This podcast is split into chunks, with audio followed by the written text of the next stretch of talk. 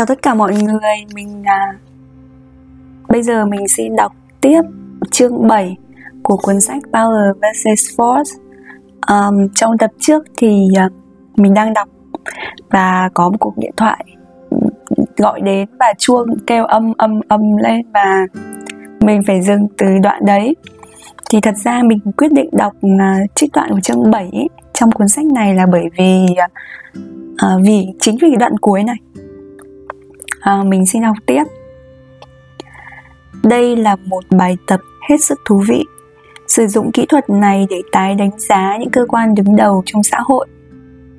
Những cơ quan đứng đầu trong xã hội chúng ta ví dụ đánh giá cấp độ sức mạnh hiện tại của liên hợp quốc rồi hỏi xem cơ quan này cần ở cấp độ bao nhiêu để hoàn thành nhiệm vụ của mình khi nhìn vào những cách biệt được biểu thị bằng những con số đơn thuần, có lẽ chúng ta sẽ thôi mắng mỏ bản thân và đổ lỗi cho các cơ quan đoàn thể.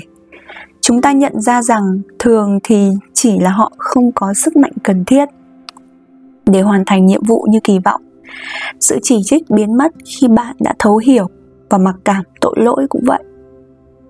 Cho đến cuối cùng, mọi sự phán xét thực chất đều là do tự phán xét và khi hiểu được điều này thì bạn sẽ hiểu được sâu hơn, rộng hơn bản chất của cuộc sống.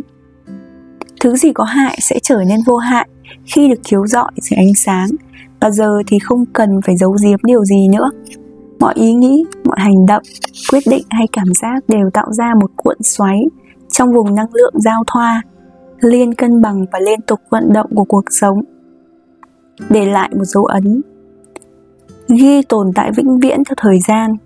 Sự nhận thức này có thể thật đáng sợ khi lần đầu tiên được chiếu rọi cho chúng ta. Nhưng nó chính là tấm bán nhảy cho bước tiến hóa vượt bậc.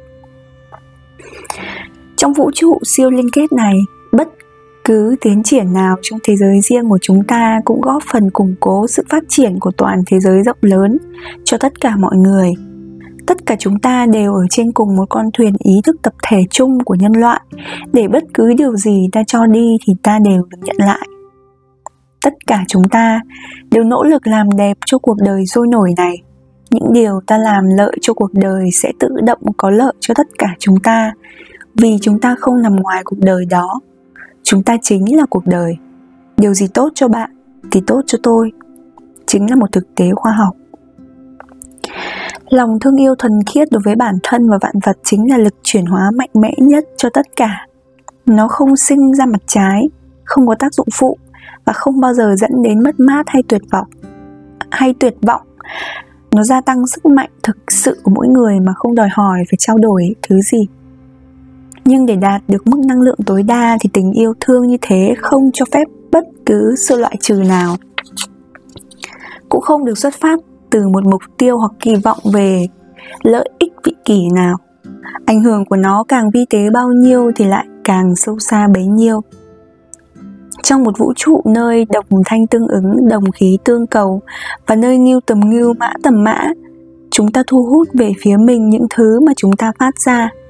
Kết quả có thể đến một cách hoàn toàn không ngờ được ví dụ, chúng ta tử tế với người trực thang máy và một năm sau một người lạ giúp đỡ ta trên con đường cao tốc giữa đồng không mông quạnh một việc khả kiến này không dẫn tới một việc khả kiến khác.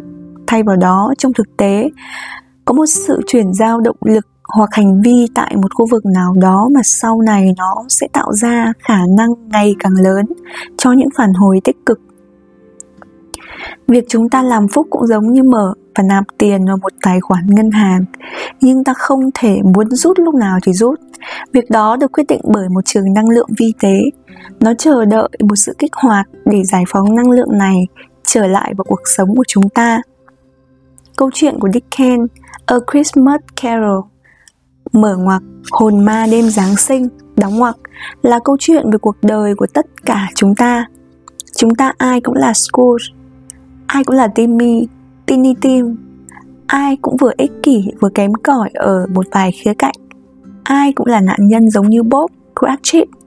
Và ai cũng sống đạo đức phẩm hạnh như bà Cratchit.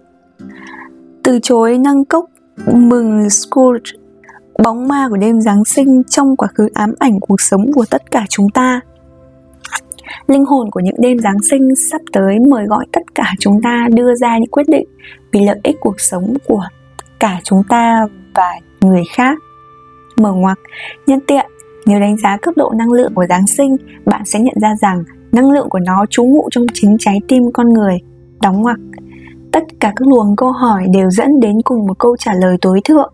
Phát hiện phát hiện rằng không có gì có thể được che giấu và chân lý hiện diện khắp mọi nơi chính là chìa khóa để giác ngộ những điều thực tiễn đơn giản nhất và giác ngộ vận mệnh loài người trong quá trình tự kiểm cuộc sống mỗi ngày, chúng ta có thể nhận ra rằng mọi nỗi sợ của chúng ta đều do những lầm tưởng.